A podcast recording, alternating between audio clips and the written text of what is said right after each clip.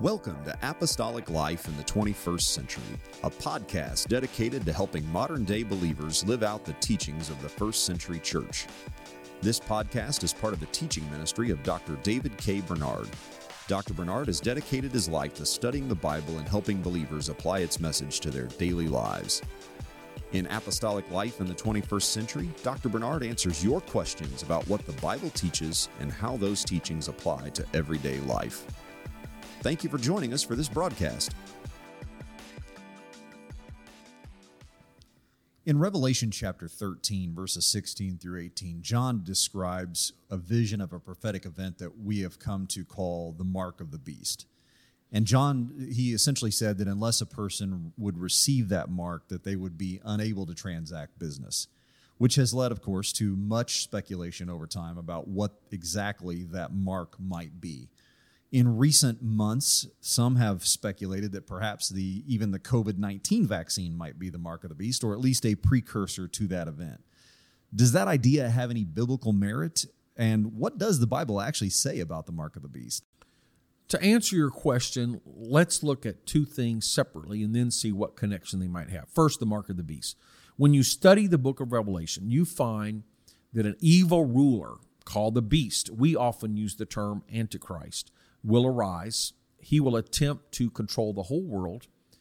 Uh, he will institute a world economic system. He will um, institute a world religious system, a world political system, and ultimately, he will ha- seek for everyone to worship him.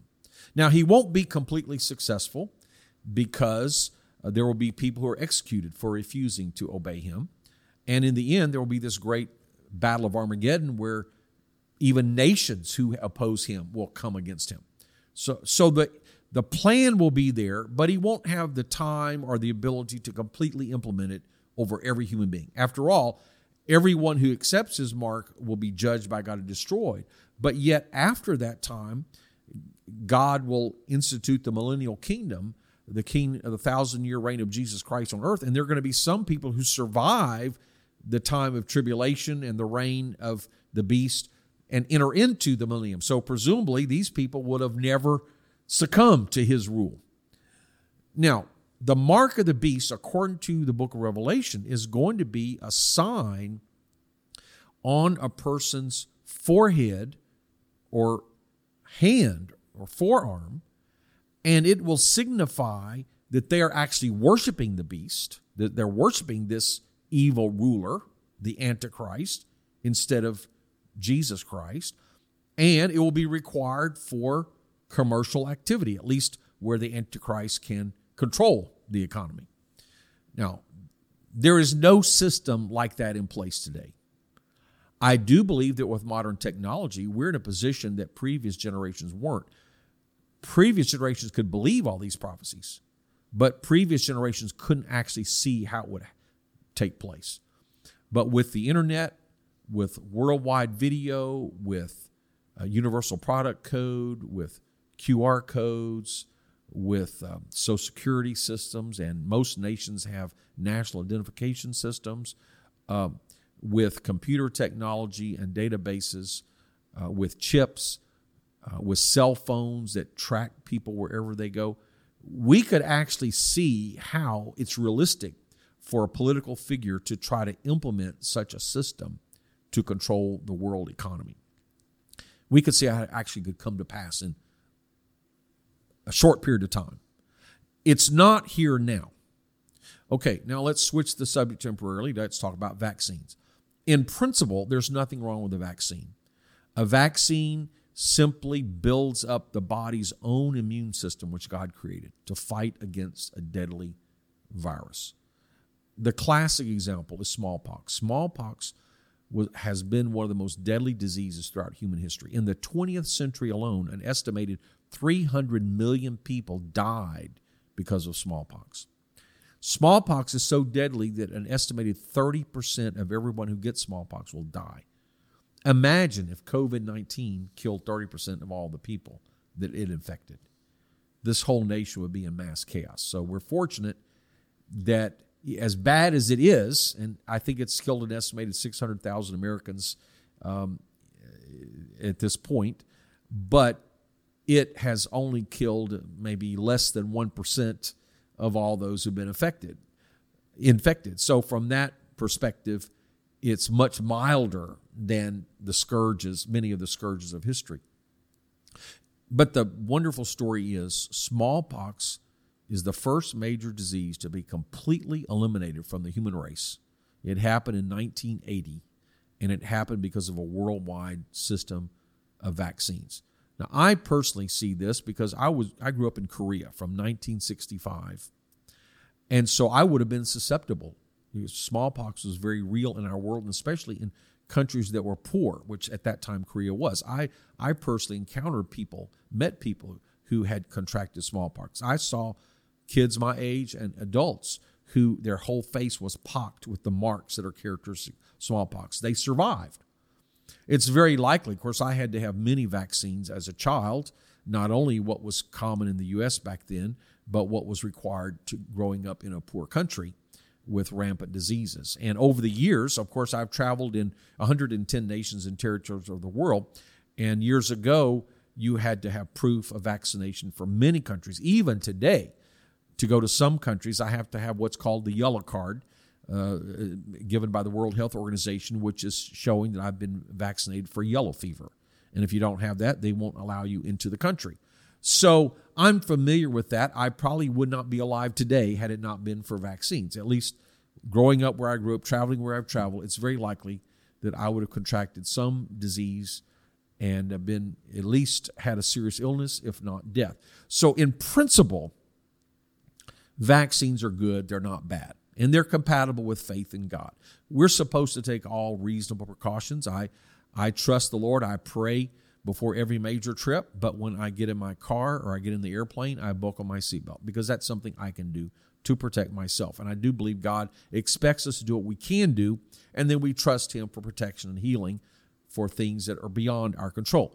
So, having said that, uh, we could debate the particular vaccines, and I'm not going to go into all that. I think it's a personal decision whether you want to take a particular vaccine or not. But as far as the church is concerned, in principle, having a vaccine is not a bad thing, or at least not something that's against Scripture. It's something that individuals can take or not take. That, that would be our theological position. Now, let's put these two together. Is it possible that COVID 19 could be the mark of the beast or a precursor. I don't see any way scripturally that, a, that the COVID 19 vaccine could be the mark of the beast because I've been vaccinated. I was not required to worship uh, some man. Any, I still worship Jesus Christ the same as always. I'm not required to have a vaccine. Nobody, nobody's even asked. Even I've traveled overseas since then, and I thought that would help me, and I think it will because a number of countries are setting up protocols that if you're going to go in their country, you have to prove you're you've had a vaccine. But so far, they haven't even required that. They've made me take a test. So when I leave the country, I have to take a COVID test. When I come back, I have to take a COVID test. So so far, the vaccine hasn't done me any good in that sense. Um, so no, I, I, it doesn't fit the book of Revelation, not at all, not in the least. Now, could it be a precursor? I think in general terms, yes, in that if you developed, which we don't have, but if you did develop a worldwide system of verif- a database of vaccines, or or if some country tried to make it mandatory, which hasn't happened, well, you can see there are some elements. Yes, if you force everybody to take a vaccine, if you have an international database of the vaccine. Well, that could be a precursor, but I will have to say everybody in the U.S. has a social security number. That is a database. I don't think it's the mark of the beast. I have a social security number. My kids and grandkids do. But is it a precursor in a general sense? Probably so. I have a cell phone. Now, I usually turn uh, the uh, location off because I just like this feeling of you know, I, and, I often just turn the whole thing off, and sometimes don't even take it with me. But if you carry your cell phone and leave the location on, well, that's you could say that is a precursor of the mark of the beast because you're being tracked. Um, as we go to a cashless society, credit cards, um, online transactions, and in fact, all these things I just mentioned when they were first initiated, many Christians, even Pentecostals, Don't get social security number. That's the mark of the beast. Don't use credit cards. That's the mark of the beast. Don't get chips in any the universal product code. That's the mark of the beast. No, these weren't the mark of the beast, but they are precursors in a general sense. So what what does that mean? Well, I do think we should be cautious of any new thing that's developed. I think we should study the scriptures, but I don't think we should panic. I don't think we should because then if we exaggerate, we're trying to scare people into compliance with the Bible, well, we could have the opposite effect of looking foolish. And when our dire predictions are, are not completely in harmony with Scripture, then people disregard everything else we say. So I think we should be careful, prayerful, study God's Word, but not jump to conclusions that can't be supported by Scripture. And ultimately, personally, as far as I understand prophecy, the next great event is the rapture of the church, the catching away of God's people. So I'm not even really worried about the Antichrist appearing and the mark of the beast being implemented. I feel that I will be caught up to be with the Lord before that happens.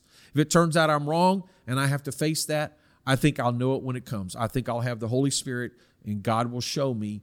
And certainly, it won't take a spiritual genius to know if you're being required to bow down and worship a human being and take a mark to prove it. If that ever happens, then you'll know to draw the line. Don't do it. Thank you for joining us for today's broadcast. We hope you'll make plans to join us again next time when once again we take a look at how the Bible applies to our everyday lives.